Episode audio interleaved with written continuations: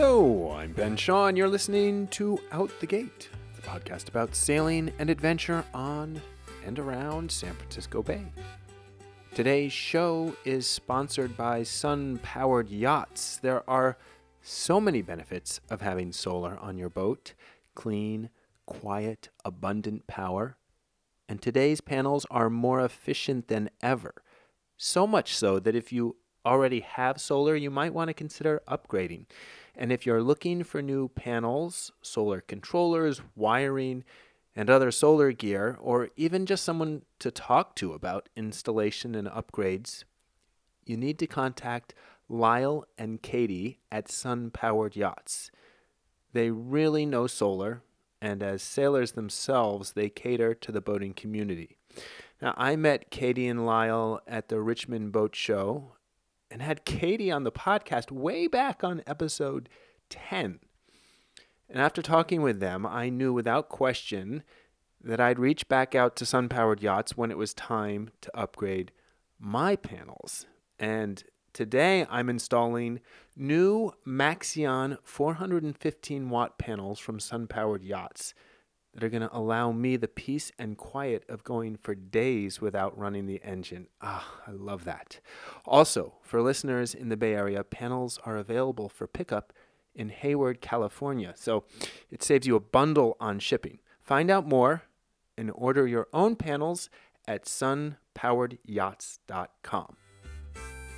A special shout out to John McKenzie, who joined the Out the Gate crew recently. Thanks to John for becoming a Patreon patron for Out the Gate. He, along with the other patrons, will be getting Out the Gate t-shirts that are hot off the press. I'll be reaching out to all of you patrons to get your addresses and confirm what size shirt you want. Now, if you enjoy the show or just need another t-shirt, consider heading over to patreon.com/outthegate. and supporting this show. The podcast takes time and money to host and produce, so I really appreciate all the support to keep it going. Okay, this week I'm especially excited to share a conversation I had with Malcolm Morgan. He's a marine electrician who's been in the business for decades, gathering knowledge and expertise in marine wiring and electronics. And we talk about everything from lightning protection to proper grounding to the dangers of swimming around marinas. He has a lot of really helpful insights for boats big and small. So, well, let's jump right in. Hi, I'm Malcolm Morgan, a longtime career marine electrician, sort of in 5 different realms, and my company does electrical system design for all types of boats, lightning protection design, corrosion control and corrosion investigations, and I'm also a yacht broker. Very cool. I also teach classes in electrical safety for harbor master groups, boat owner groups, and for the boat building school here in Sausalito. I'm a big supporter of their programs now. Which boat building school? The Spaulding Marine Center. Yeah. Their Boatworks 101 program. Which we're sitting not far from here. Yes. Yeah. That's great. Great place. I just did a little work over there with some of the apprentices that they have. Did a little workshop with them.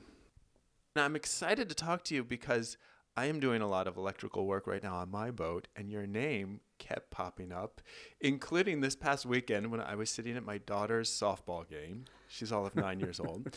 And Buddy, who has a daughter who's the same age, was sitting next to me, and we were talking about the work I was doing. He's like, you know what? I installed a fireplace on a boat by a guy who does a lot of electrical work. Malcolm Morgan, you should talk to him. I'm like, as a matter of fact, I'm going to. So all roads lead back to you, Malcolm. I hear that a lot, actually. I deliberately don't advertise. I'm a little hard to find, but oftentimes by the time the client lands with me, they've been on a bit of a search. Yeah. And they've heard the name 3 or 4 times through the network, through boatyards. Surveyors particularly do a lot of classes for surveyors. That's great, so, to be in demand that way. Divers. Divers are my eyes and ears in the corrosion business. Yeah. That's one. Oh, yeah. Before we even started talking, you were showing me some horror story pictures of meltdowns on boats.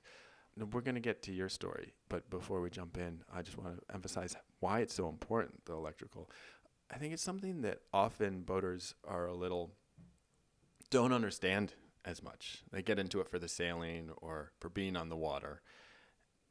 And more electrical is, with all the electronics we have on board, just such a integral part of boating and can become a real problem. What kind of things do you see out there? Do you see a lack of understanding, or are people becoming more savvy? What do you encounter? That is a great question. I often joke in the classes that from our perspective, row, power sail, kayak, canoe to battleship, everything in between, they all really run on electricity. Uh-huh. You're talking about a guy who has a kayak with a GPS, depth sounder, stereo, and underwater lights. I love it. Because we can. Yeah. Which yes. I just have to mention is a little bit of a departure from when my father used to tell me stories of cruising. The first time he sailed across the Pacific, he had one light, I believe, for the compass and a 6-volt battery that they would actually carry to a gas station to get charged. So things have evolved a little bit since the 60s. The old canvas and kerosene days, yeah. Substance. Yeah. The longer answer to your question is that there's so much trickle down now with systems and stuff, electrical appliances, and let's face it, a lot of safety and security features and just a lot of convenience features onto smaller and smaller boats. I have a friend and a client who just kayaked to Hawaii successfully. Took him 2 tries, but the kayak was pretty well kitted out. Was this Demereau? Cyril Demereau. Yeah, I had him on the program. Wonderful guy. Yes, yes. Right. So I did his initial design. Then I had to fix some things that weren't built the way we really liked, and taught him how to maintain the systems. But that's a 13-foot boat going across the ocean with satellite communications, 5 solar panels, I believe, autopilot, a couple different lighting systems, and a radar pinger. I forget what it's called, the E-Trax or something like that. But I've done an interesting number of really small, like these extreme adventure boats that are pretty well loaded up with electronics mostly. Because not only the electronics, but the systems that power them, the batteries are getting smaller and more energy dense. So you can really put amazing electronics onto small boats. Absolutely. The advent of lithium batteries has really changed a lot of what you can have on board and also just the overall efficiency. The trickle down into smaller and smaller boats is something I've been doing this for 50 years now. I'm 60 years old, been doing this since I was 10. Wow. Okay, well, we'll get there. But I see systems now as an example. I sold a 32-foot Boston Whaler, one of their high-end boats, a year and a half ago. That 32-foot powerboat that is mostly cockpit, it's not a cabin cruiser, but that 32-foot powerboat has a 50-amp shoreline and a 30-amp shoreline, and it can use all of that with central vacuum, I believe 2-zone air conditioning, 2 separate air conditioners, electric grill in the cockpit, an induction cooktop, a microwave, a drawer freezer, a drawer fridge, a big cockpit freezer. Is that all AC? That's all on AC or generator, yeah. So these boats are just loaded with systems. We also just sold a Pursuit, one of my favorite go-fast power boats.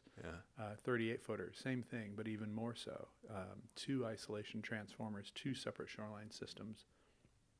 Every electric appliance you could have in a high-end condo on these pretty small boats. And that's the thing that you're dealing with, high voltage on these boats, and that's where it can lead to issues if something's not done right. Absolutely.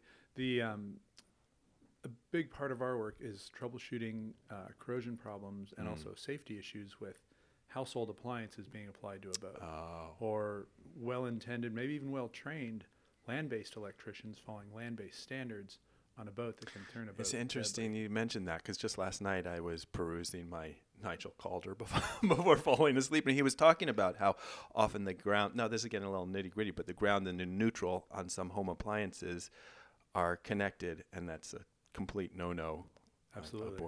That's the number one problem we end up troubleshooting on a typical power boat, usually with washer, dryer, trash compactor, mini fridge, wine coolers, all of these household appliances that you can take a perfectly safe boat, go to Home Depot and buy some mini fridge, plug it in onto a boat that otherwise would be perfectly safe, and now it's an absolutely deadly boat because this neutral ground connection inside the appliance will send electricity into the water around the boat.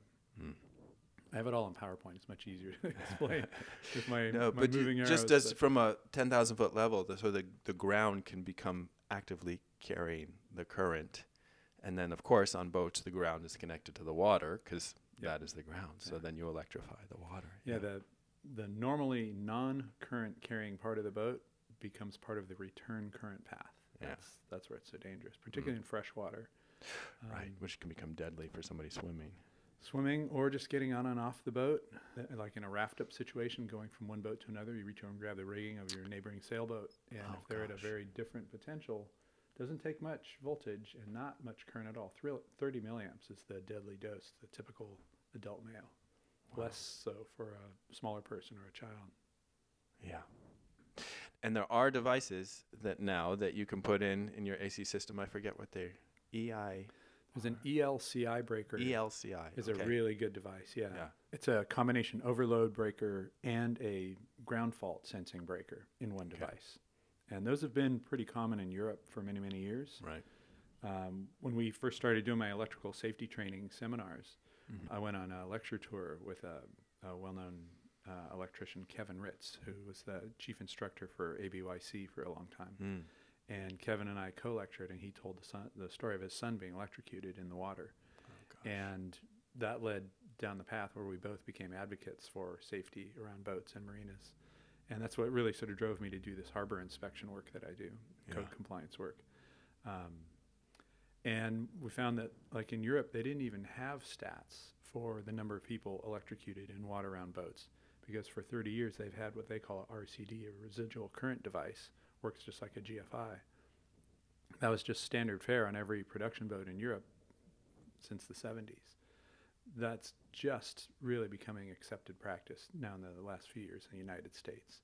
It's a simple device that can save lives. Why the difference? Why were the United States so far behind on that? Why do we have 60 hertz when the rest of the world has 50 hertz? Why do we use the imperial system? And drive on the wrong side of the road is we ask a lot of people. We won't go down that road. Unanswerable questions. But let's get back to where I usually start these interviews. I was so excited to just jump right into the electrical questions. But how did you get started sailing or being on the water? It started with an early childhood fascination with toy sailboats. Really? Yeah, absolutely. Do you remember your first toy sailboat? Very much so, yeah. Carried it on the plane home from England. My mother's from the United Kingdom. And I had this 3-foot-long, 4-foot-tall sailboat that I insisted carrying in my lap. Putting that thing into the lagoon at Carmel Beach as a kid and sailing around, swimming after it, and figuring out how the wind moving on the across the sails made a sailboat work, led me to just nag my dad to death to take us sailing. And I remember him saying that someone in the office, their family had a sailboat. So at the age of 10, we went sailing one fateful day down in Carmel Bay, where it's normally cold and wet and foggy and foreboding. And it seemed like this day was perfectly designed to change the course of this young family, because it was probably 80 degrees, sunny, sparkling. And as we drove down into what's now known as Stillwater Cove Yacht Club, there's all these boats sitting out there on moorings, and here's this 60-foot trimaran. Looked like a spaceship. It literally looked like some. This was back when Star Wars was sort of just coming out. And this boat just looked like nothing else we'd ever seen. So we spent the afternoon sailing and... Aboard this trimaran? Yeah, I was hooked at that point already. But then we finished out the day, came back to the mooring on the big boat, and the father said, hey, why don't you take the Morgan kids over to the Hobie Cat and sail that around for a while? So we got in the Avon inflatable with a seagull outboard. I know it's seagulls. Rope start, you wrap around the flywheel and pull the cord. Classic. And I'm kind of dating myself here, but yeah, the we had one of those in the basement when I was growing up for years and years, because that's what my parents had used. When it probably still runs. It probably those things are indestructible. Right? The Model T of outboard motors, But anyway, we get out on this Hobie Cat, and we're sailing back and forth past their big trimaran. And we're looking at my dad, and he's watching us with wide eyes as this really colorful Hobie Cat went zooming by, back and forth, back and forth. And about 2 weeks later, he shows up at our house with a Hobie Cat. And about 2 weeks after that, he quit his job and bought the Hobie Cat dealership. He had a cush job with the city of Monterey at the time in the city planning office. And we ended up, as a young family, buying this boat store. Wow. Like, we bought a zoo. We bought a boat store. After sailing one time. We'd been sailing one time. We hadn't even sailed the Hobie Cat at this point. The Hobie Cat, in typical dad fashion, he got a deal on one that had been skewered by a forklift, so it had two big holes in the side. So you get to learn fiberglass work, too. Yeah, he had someone fix it. But buying the store was really the intro into this world. One quick aside is that the owner of the store was going to stay on for a year or two to teach us sailing and how to run a business. We knew neither. And he had to go pick up his boat in Southern California. He'd be right back in a week or so. And he was lost at sea. He died and was never seen again. But you guys were left on your own. At 10 years old, I was suddenly the repair department because I had played with go-karts and mini bikes and toy trains and things. And I knew a little bit about electricity. Okay. And right away was pulled in by the people there in the harbor in Monterey to start fixing boats. And I've been in this ever since. I've left a couple of times. Got into racing cars, building race cars. But being in the boat business is a bit like being in the mafia. No one wants you to quit. You really can't leave. you try to leave, and next thing you know, the family pulls you back. What was more of a pull to you, the sailing and being on the water or the working on the boats? I ask because we're getting ready to go off cruising. And last night at dinner, I said to my wife, I think I enjoy working on the boat almost as much as I'm going to enjoy cruising. And she says, no, I definitely think you do. That is a common thread, actually. One of my greatest projects to date was this really incredible 53-foot custom sailboat. We spent 2.5, almost 3 years with the client building every system and every redundant backup system. The boat actually had a central walk-through engine room with a small machine shop. It had a drill press, a grinder, a little tiny mill. It was super cool. The batteries were up on the wall, like batteries under glass. It was like a shrine to it was by far the biggest system I'd ever done to date. And they finally got ready to leave. And the client was heavily involved. He did a lot of the engineering for me. He did a lot of the legwork, sourcing the bits and pieces to my spec. And he'd had the boat built for him. So at this point, he had been slowly building this boat for about 15 years. They hopped on and quickly sailed down to Panama Canal, through the canal, got to Florida, and sold the boat. Realizing sailing wasn't as much fun as just engineering the thing. Yeah. His wife was really into sewing, and she had a sewing room with 4 different sewing machines and a whole power system devoted to these very expensive machines. And she just loved the idea of crafting this very convertible space where things had to flip over and fold out and run slides. And once they were out at sea, they realized it just wasn't for them. No, wasn't that fun. Yeah, that's not an uncommon story where people get very excited about sailing. And then I had a family friend who went off cruising and said, you know what? There is no cheeseburger in paradise. Just really didn't click for him. It's fixing your boat in strange and unusual places. Yeah, is what we really refer to it as. Yeah. So you quickly, at age 10, got into the repairing of boats and other people's boats. And what drew you then to the electrical side of things? The electrical was right there from the beginning. Apparently, I had more knack with electrical than the other available talent there in Monterey. So I sort of stepped into it. Wasn't a career choice. Okay. It was quickly realized that was a void that a lot of people, there were people working on engines, there were riggers, there were shipwrights there, back when boats were still, about half the fishing fleet in Monterey was still wood boats. Yeah. There was really anyone doing electrical. There was one friend's father who was quite a bit older, just about retirement age, but he couldn't retire either. He'd been doing some electrical and some electronics, like electronics repair, back when you would literally take a radar apart and fix something instead of just tossing the box and getting a new one. Yeah. But no one was really doing electrical and wiring, and I've just been in that void space ever since.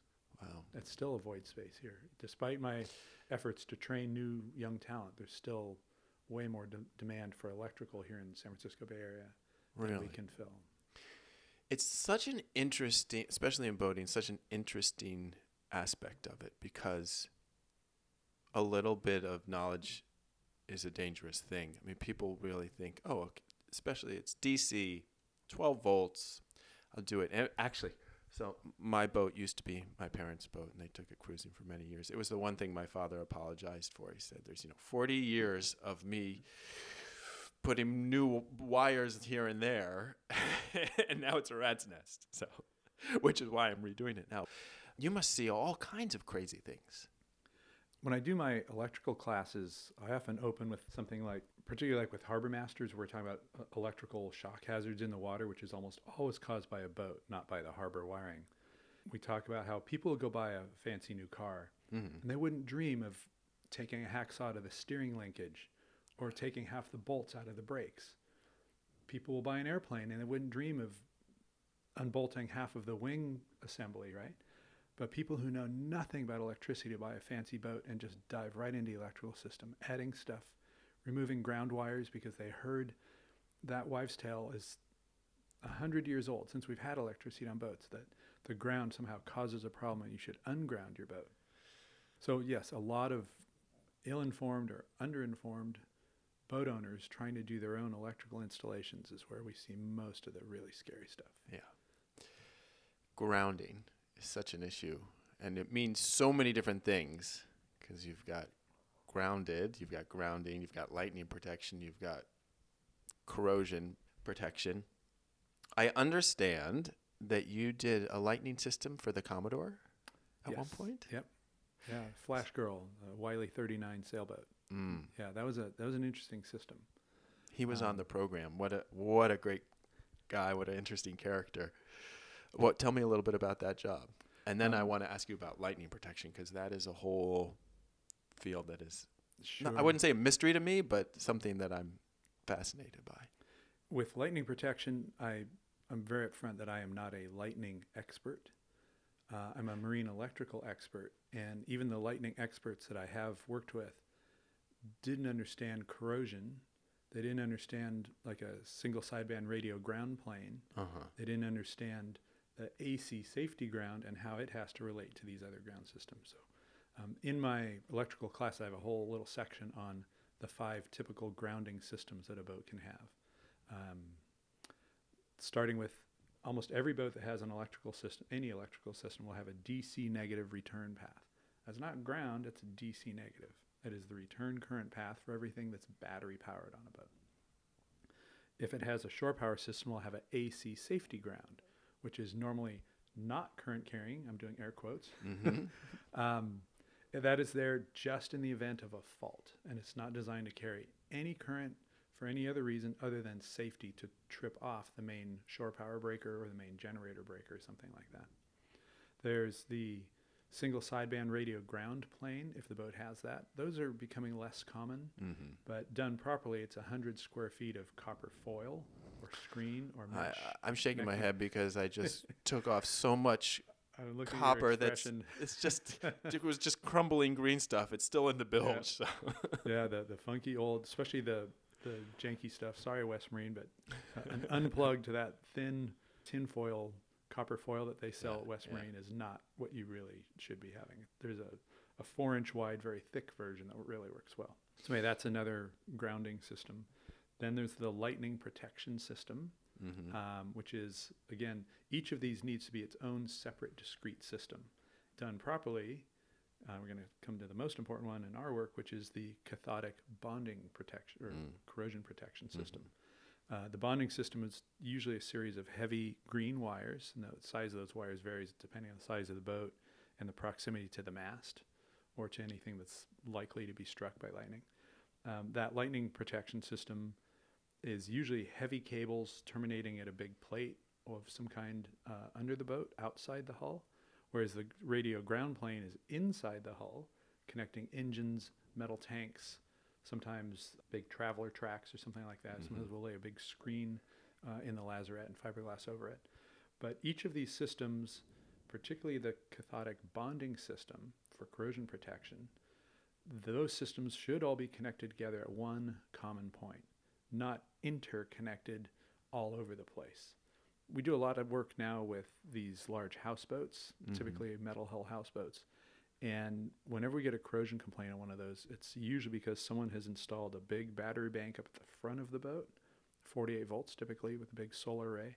Most of these houseboats now are running half an acre of solar panels up on the top, because these boats are quite large. And then they'll run a giant battery bank with sometimes 2 or 3 or 4 inverters to power all the AC appliances. Mm. And if they just ground that to the hull, and at the back of the boat where the 2 engines and the generator are located, also grounded to the hull, but those banks are not grounded together with a big cable, the boat hull itself becomes a very large conductor, and every conductor has voltage drop. And if one end of the boat is half a volt different than the opposite end of the boat, you get a lot of corrosion just within the hull. So wow. All of this work has to be applied pretty carefully. And there's only a few of us who really do all 5 of those systems well in the entire U.S. that I'm aware of. We're a pretty small group, nerdy society. And that's why I try to spend so much time doing education and training and awareness. I usually do these seminars at no charge or just for expenses, because I'm mostly concerned about safety. I don't want to see anyone get killed. It's all completely preventable. Yeah. Like the harbor inspection. Harbor inspections, and do a lot of work with the waterfront private homes. I just met a contractor at a job site last week who's doing a bunch of waterfront homes in Tiburon. He's like, oh, my God, we need to get you on every job site we have. Yeah, right I didn't now. Even think about that. The houseboats, the waterfront homes, there's all the water-land interface. I hope the listeners are getting the understanding. This is an expanding field. Yes. Because there's so much electricity being applied to smaller and smaller boats, and a waterfront house. The houses I'm looking across the bay right now at Beach Road in Belvedere, those homes were mostly built in the 50s, and they had 25 AC appliances back in the day, if that. That would have been a fancy house back then. Now those houses have all been remodeled 4 or 5 times, and they'll have 120 AC appliances. But the wiring hasn't necessarily been Wiring changed. Hasn't evolved, and most of those homes are not grounded, because they're sitting on a little footing that's just barely touching land, and there's nowhere to ground that house. You put a 50-foot powerboat in the water in front of the house, and you instantly get all these leak currents to go through the wiring into the boat, into the water in front of the house. Yikes. If people are interested in finding your seminars, how do they go about doing that? Eventually, I'll be putting a lot of this on YouTube. Okay. So feel free to prompt me, listeners, to get my material on YouTube through the Spaulding Marine Center. That's where I typically do most of my seminars that the public would have interest in. Great. Yeah. So if you get on their website and get on their mailing list, we do those typically 2 to 3 times a year, and they're very hands-on. It's usually a half day, pretty reasonable cost. It's a fundraiser for the school, and very hands-on. That's great. Very, very well. Do you know Clark Beek? Yes. Okay. So Clark and I are friends, and I need to have him on the podcast as well, but I know he does some marine electrical work as well and has given seminars at Spaulding. His is more on the electrical 101. Mine is more on the more esoteric parts of the system, grounding, lightning, protection. So So I said I wanted to ask you about lightning. I do have a specific question, and this is a completely self-serving question. When I read about lightning protection, as you mentioned, the first thing that is always mentioned is an underwater metal bar. Yes. For those of us who have not yet installed a metal bar along the outside of the hull, is there a way to do any type of lightning protection? Where should we start? It usually starts with, when we approach a system, lightning protection system, and this is almost tongue-in-cheek, but this is often how it ends up manifesting itself. I give the client 3 options: level 1, level 2, and level 3. I do a lot of level 1, some level 2, and I've only done a couple of level 3 systems, which is, level 1 is we sort of tell you where to stand and what to not hold touch. On to. Level 1 is we're just going to protect the crew, because when you talk about what's really required for lightning protection, most often it's the newer boats that have very complicated navigation electronics. They've spent a lot of money to save weight in the rig, and we told him we've got to put this big metal rod at the top of the mast and a big wire down the inside of the mast, and then these heavy cables connecting all this stuff together. And you see them starting to like lean back in their chair. So a level one system really is just sort of a drafted plan we post on the wall. And if lightning threatens, assemble the crew here, follow these procedures. Maybe you put the electronics in the oven, which does kind of work. Mm-hmm. The handheld EPIRB and the handheld VHFs and things like that. Right. A Faraday cage. Try to get, so we do an assessment of the boat to look at what the most likely path from the masthead to the water would be, and where I think the internal, it's called a side flash, where a big spark might zap from the base of the mast, if it was a deck-stepped mast, mm-hmm. to the engine, right? So you don't want to have someone standing in the companionway on the ladder if there's going to be a 12-foot lightning bolt from the base of the mast to the front of the engine, right? And have a person standing there. So that's level one. Level one is generally like a racing boat that just is not going to tolerate any weight penalty putting things on the rig, but at least they have some sort of a plan. Level two is we try to protect the rig and the crew, meaning we'll sometimes run a cable down the mast, or we'll use, if it's an aluminum mast, we'll use the mast itself with some sort of an air terminal at the top. The general goal is to have a very low resistance path from the top of the mast, our highest point, all the way to the water, with no sharp bends, with no other potential targets nearby. Like a lot of boats now, we're seeing a lot of advent of these self-tacking jibs, and I have this big athwartship's traveler track right mm-hmm. at the base of the mast. That's often right above the V-berth, and if there's a metal tank under the V-berth and someone's laying in that bed, what are the chances of lightning bolt forming from the base of the mast to that track, to the metal tank, right through the people that might be laying there, to the bow thruster that's below the bunk or below the fuel tank? So we have to look at things like that and try to assess where the danger zones on the boat are. With a level two, we'll usually ground the mast to the keel if we can. Boats that have internal poured ballast, that's usually not an option. That's where we start looking more at external plates. Okay. If it's a catch, we'll usually have to put a bar between the two masts underwater. Mm. We try to make every part of the system do at least two or three jobs. So if we have a big copper strip on the outside of the boat, we'll typically terminate that near the base of the mast, and that's where our lightning ground cables connect to the front of the lightning strip. At the back of the lightning strip, near the engine, which is typically near the mizzen mast if it's a catch or a yawl, the back of that strip, that's where we'll attach the anode that also protects the entire bonding system. Since we're going to have a bolt going through the hull anyway, that's a great place to put a nice big zinc or aluminum anode. Mm-hmm. So that protects the copper strip, protects the rest of the bonding system as well. With a level three system, we try to protect the electronics and the crew and the rigging. Okay. Level three typically means we do have to have something at the top of the mast. We do have to have an external plate on the outside of the hull or two, or we'll have surge suppressors for all the electronics and all the antenna cables. We know that lightning doesn't like to make sharp turns, and if you take a wire and coil it, that becomes a natural inductor. It's resistant to surges. Interesting. So we'll typically do a small coil. I'm giving away all my trade secrets. This is all IP, by the way, audience. But Morgan, hey, Morgan most Marine people IP. will not be up to doing this themselves. They will call you and say, hey, how do we do this? Or yep. And I do a lot of owner-assisted installations. I do a lot of engineering where I provide them the drawing and work right alongside the owner.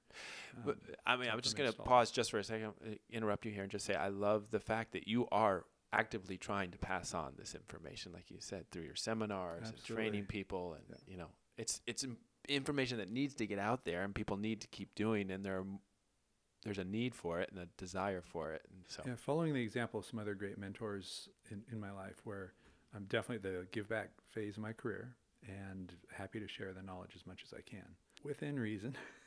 If we're talking about a specific boat, that's right. Becomes more of a consulting. Sure. If I can speak to a broad audience, right? Yeah. If I can go to the Seattle Boat Show and give a seminar about shock hazards in the water and corrosion, right. and demystify that. No, I mean, you obviously can't give away your services for free. Don't work as well, but sharing general knowledge and the importance in sharing the main themes is fabulous. But back to the specific lightning, I had a question. You said lightning does not like to go around sharp corners. If you had I've heard that you should disconnect the antenna from your VHF.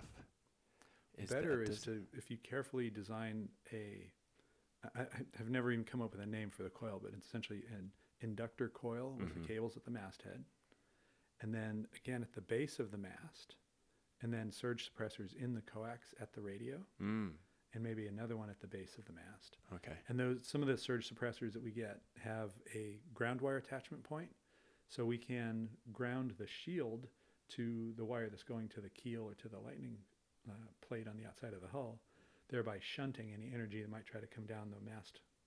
How big, what gauge is that ground cable for carrying that current? Well, coming off of these little surge suppressors, that would be a fairly small wire. Okay.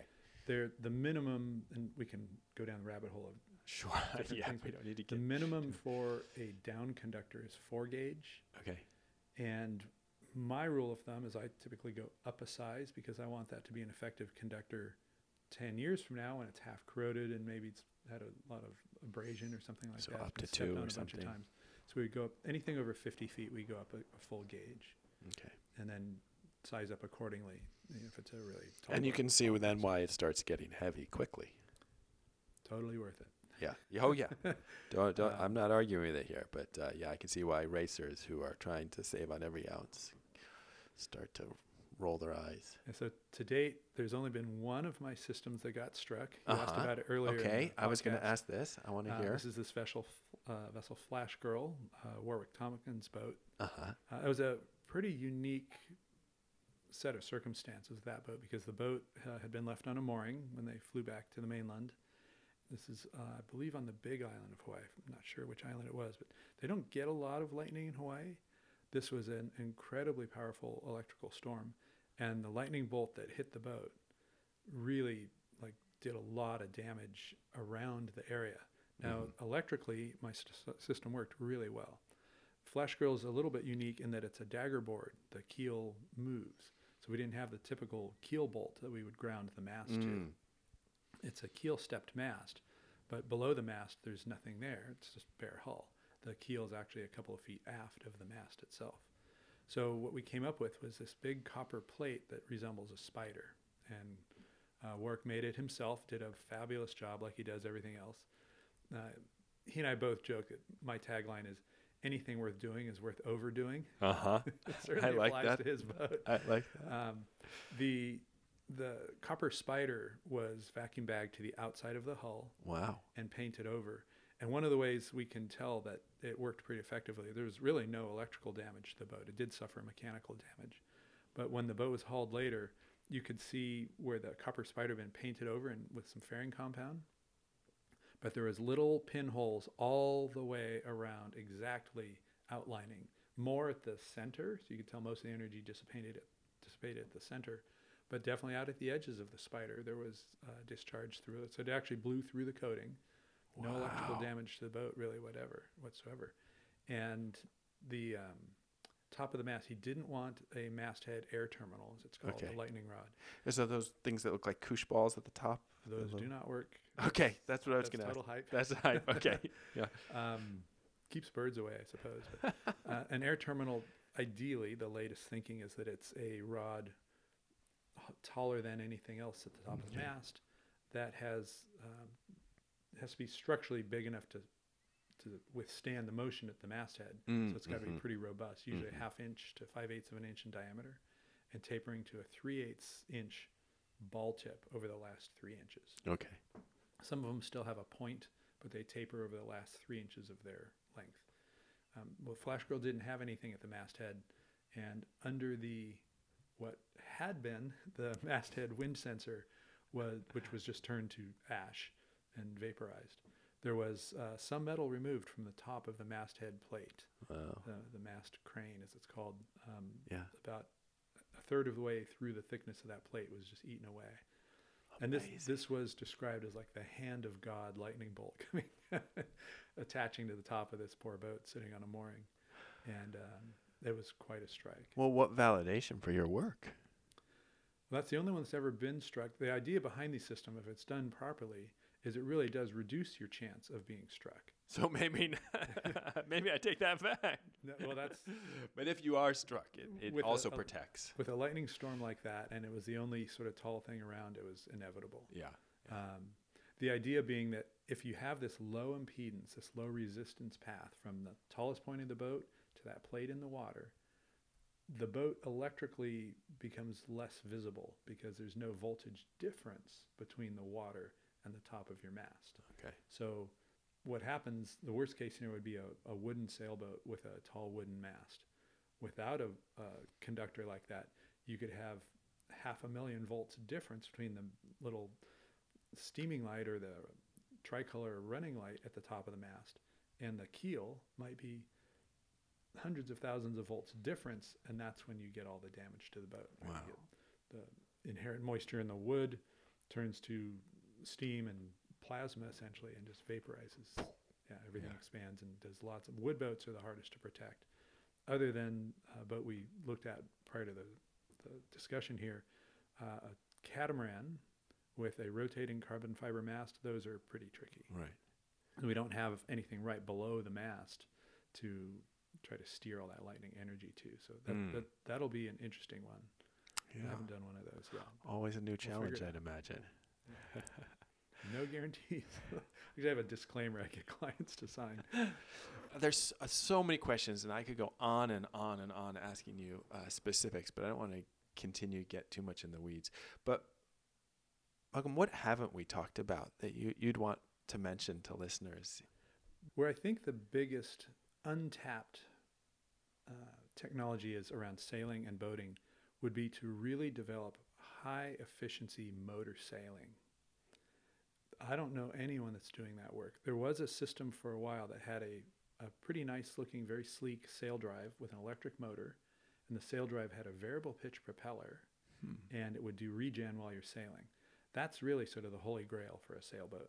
Yeah. To have a sail drive or some sort of propulsion unit that could generate while you're sailing and could, provide forward motion for the boat, but also to be able to vary the pitch and vary the input to the drivetrain so that it would be really, really efficient while you're sailing in just light air or maybe going upwind. Motor sailing works great, we know that. But to make it work really well with an internal combustion engine, you really need to have a good way to adjust the pitch of the propeller. This sort of holy grail boat that I mentioned earlier in the podcast had a Hundested variable pitch propeller and a Perkins diesel engine. That 53-foot boat, it's a fairly heavy boat with lots and lots of systems, but he could motor sail at 1,000 RPM, burning 1/4 gallon an hour, and in light air and push the boat like 8 or 9 knots. Wow. And pointing upwind pretty close to the wind because it was so efficient. And the Hundested uses this big wheel. It looks like the back of a box car, that big wheel you see engineer turning. It's a pretty crude device. You could probably have a better linkage to control it, but he was literally tapping that with his knuckles to just make tiny little adjustments, watching the exhaust gas temperature gauge and the tachometer and the fuel burn gauge. He had all three on that boat to optimize the input from the engine versus the sails. And the engine was just barely cruising along. But without the engine, speed would drop to half. So I've always envisioned what I thought would be a really cool race around the world, which we have in sailing now. There's been some attempts to do that with powerboats. But what if we had a motor sailing race around the world? We're allowed so many gallons of fuel, and that's all the fuel you get. And you can use power assist in certain conditions to really help drive the technology to make our sailboats more efficient, which I'm hoping we have a wonderful designer in the Bay Area, Tom Wiley, who's been building these sail-powered cargo vessels and certainly has done some really cool concepts. I went sailing recently on a Hobie Cat. Yeah. Yep. So what if we had a way to really boost the efficiency of both power and sail by applying a lot of our technology to the efficiency of engine and sail combination? That's fascinating. Because on the there's a lot of attention being given right now on the other side of things, where cargo vessels and tankers are starting to think back about sail. Yep. What if we think about really making an auxiliary engine not so auxiliary, but integral to in combination with the sail power? Yeah. And it's much easier on a large vessel because a lot of this hardware, like the Hundested mechanism, is 2 propeller shafts, a shaft within a shaft, and big gearboxes. The components are quite large and bulky. But to bring that down to smaller boats, We now have some pretty nice electric drive systems. There's any number of companies making pretty reliable and pretty small and light, efficient electric propulsion systems, but I haven't seen any really focused on optimizing that with sail power. That's fascinating. So that's my little pipe dream. The other thing is battery technology is slowly improving. I'm a MasterVolt dealer. MasterVolt is a line of equipment made in the Netherlands. There's two. There's Victron and MasterVolt, which are like the BMW and the Mercedes of electrical equipment. They're constantly sort of upping the ante against each other. And the power that they're getting into these smaller and smaller and smaller battery packages is pretty amazing. 5 years ago, when their lithium batteries first hit the market, we sold a 12-volt battery that was about 125 pounds, 100 pounds or so. And I believe it was 200 amp hours or something like that. That same battery today is 400 amp hours. It's $7,500. Yeah, it's still not cheap. It's amazing the energy density that they're getting, and also the controls. This is the other thing I'm excited about, is the controls. MasterVolt, this is a non-selling session here, but to see that the batteries communicate directly to the charger. The charger communicates directly to the display, all through a network system. It's a single Cat5 cable.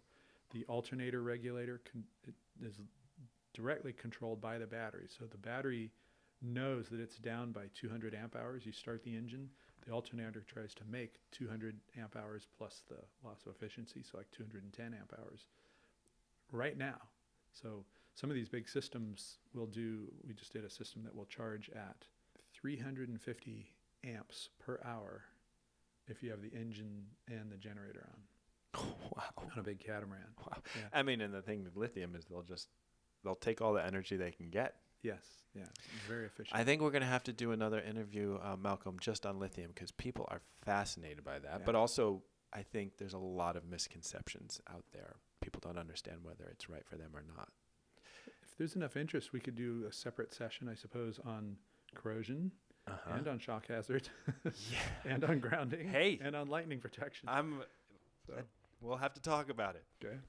The thrust of my business, and particularly with the classes and the seminars, is trying to bring this really fairly complex science down to a plain English language level. I love it. So when we do like our electrical safety classes, we've got the harbor maintenance staff, who might be a 40-year career union electrician, and their office person who has never even seen what goes on inside of a circuit breaker panel. And they both need to come out of that session understanding what the risks are, what the legal requirements are, and how to identify and how to spot a problem. So when we do like our harbor code compliance testing, where we go and actually test the electrical system in a harbor to check for these problems, we insist that they also give us their maintenance staff, and we turn it into a training session. That's great. So that they are on site doing their own initial testing. If they find something really out of sorts, then they can call us. And most of the harbors here in the Bay Area are now doing that. Because you can't be everywhere at once. I'm happy to take the money and show up once a year as is legally required, but I'd much rather have the staff on site familiar. Yeah. And that's what's actually required by law, is that the staff, including office staff, is supposed to be familiar with the standards and know about like where the main shutoffs are, and that everything is labeled and there's no swimming signs posted. Yeah. I want to take a moment here to do a little PSA. Sure. You never really ever want to go swimming near boats plugged into shore power. Yeah. There's just no safe way to do that. Obviously, we have to have divers servicing the boats. And that goes double if it's in freshwater, right? Particularly in freshwater. I often bristle a little bit at the whole freshwater versus saltwater argument. Yes, the shock hazard is much greater in freshwater. We're sitting here in San Francisco Bay. I'm looking out at Richardson's Bay. We're a mile from the Golden Gate Bridge, maybe a mile and a half, which is the Pacific Ocean. This is not always salt water. Yeah. When I do a corrosion test, I often will check the salinity. Depending on the tide, this can be full seawater concentration, or it can be half of that midsummer. We're still getting enough water coming down the Sacramento Delta to have 3 or 4 or 5 feet of fresh water on top of whatever salt water is here, depending on what the tide's doing. So it's not always salt water. And therefore, I spend a lot of time trying to educate people on the fact that, yes, it's a saltwater marina sometimes, but the danger is still there. Yeah, at high tide or a very low tide, like right now, we've got a lot of snowmelt. We've got all this fresh water moving down the river system. This could be just a tiny bit saltier than a freshwater lake, which means it's very dangerous for someone in the water around boats. So this is one where we spend most of our time sort of advocating for better standards and practices. And I know the standard says that every harbor is legally required to test their entire electrical system annually. Most of the time when I show up for an electrical inspection in a 50-year-old facility, it's the first time it's ever been checked. And a lot of harbors up in the Delta here in San Francisco Bay, West Coast, we go down south and do this. A lot of times it's never been inspected until something happens. How far away from a marina with boats plugged in is it safe to swim? Like how far will the electricity go into the water? Yeah. It's usually not very far. So in freshwater where it's the most dangerous, you build a field just within a few feet of the boat. Okay. In saltwater, current can travel a long way, but it's usually not harmful. If the water's conductive enough for that to happen, it's more conductive than we are, so it's not so much of a risk to us. I ask because my boat is in Travis Marina, which is in Horseshoe Cove, and there are regularly swimmers swimming in that cove, and I just didn't know how much danger they put in. With an ancient electrical system. That yes, that whole marina is ancient. But yes, if you think about the typical boat. 50-foot powerboat. It's got as much wiring and as many appliances as a good-sized three-bedroom home. So if you took a three-bedroom house and plugged it into an extension cord with a plug and a receptacle at each end and dip it in the water and move it constantly in a very corrosive environment, that's what it's like trying to bring shore power aboard a boat. And it's fraught with problems unless you do a lot of maintenance and due diligence to make sure that it's safe. Well, thank you for the reminder. Yep. Thank you for all the information. This has been a fabulous conversation, and it's made me want to just talk more. So we'll continue the conversation. I hope to spark interest in the listeners because it's a fascinating field. I still am learning. I've spent most of my career trying to be at the very forefront of technology, and even with all my efforts, it's hard to keep up. There's so much new tech coming down and new appliances, a lot of new interesting technology on the horizon. So. Yeah. I'm glad to be of service.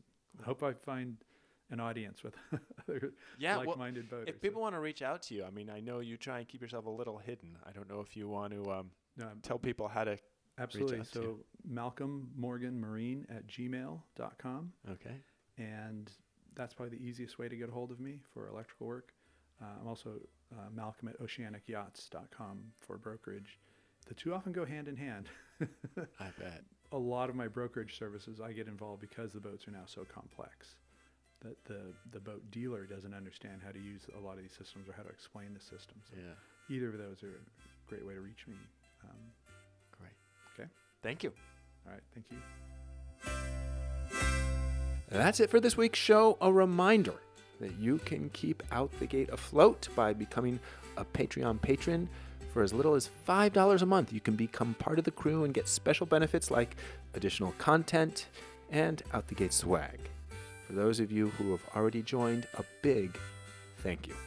I'm your host, Ben Shaw. Thanks for listening. You can reach me on Instagram at OutTheGateSailing or email me at OutTheGateSailing@gmail.com. Until next time, smooth sailing.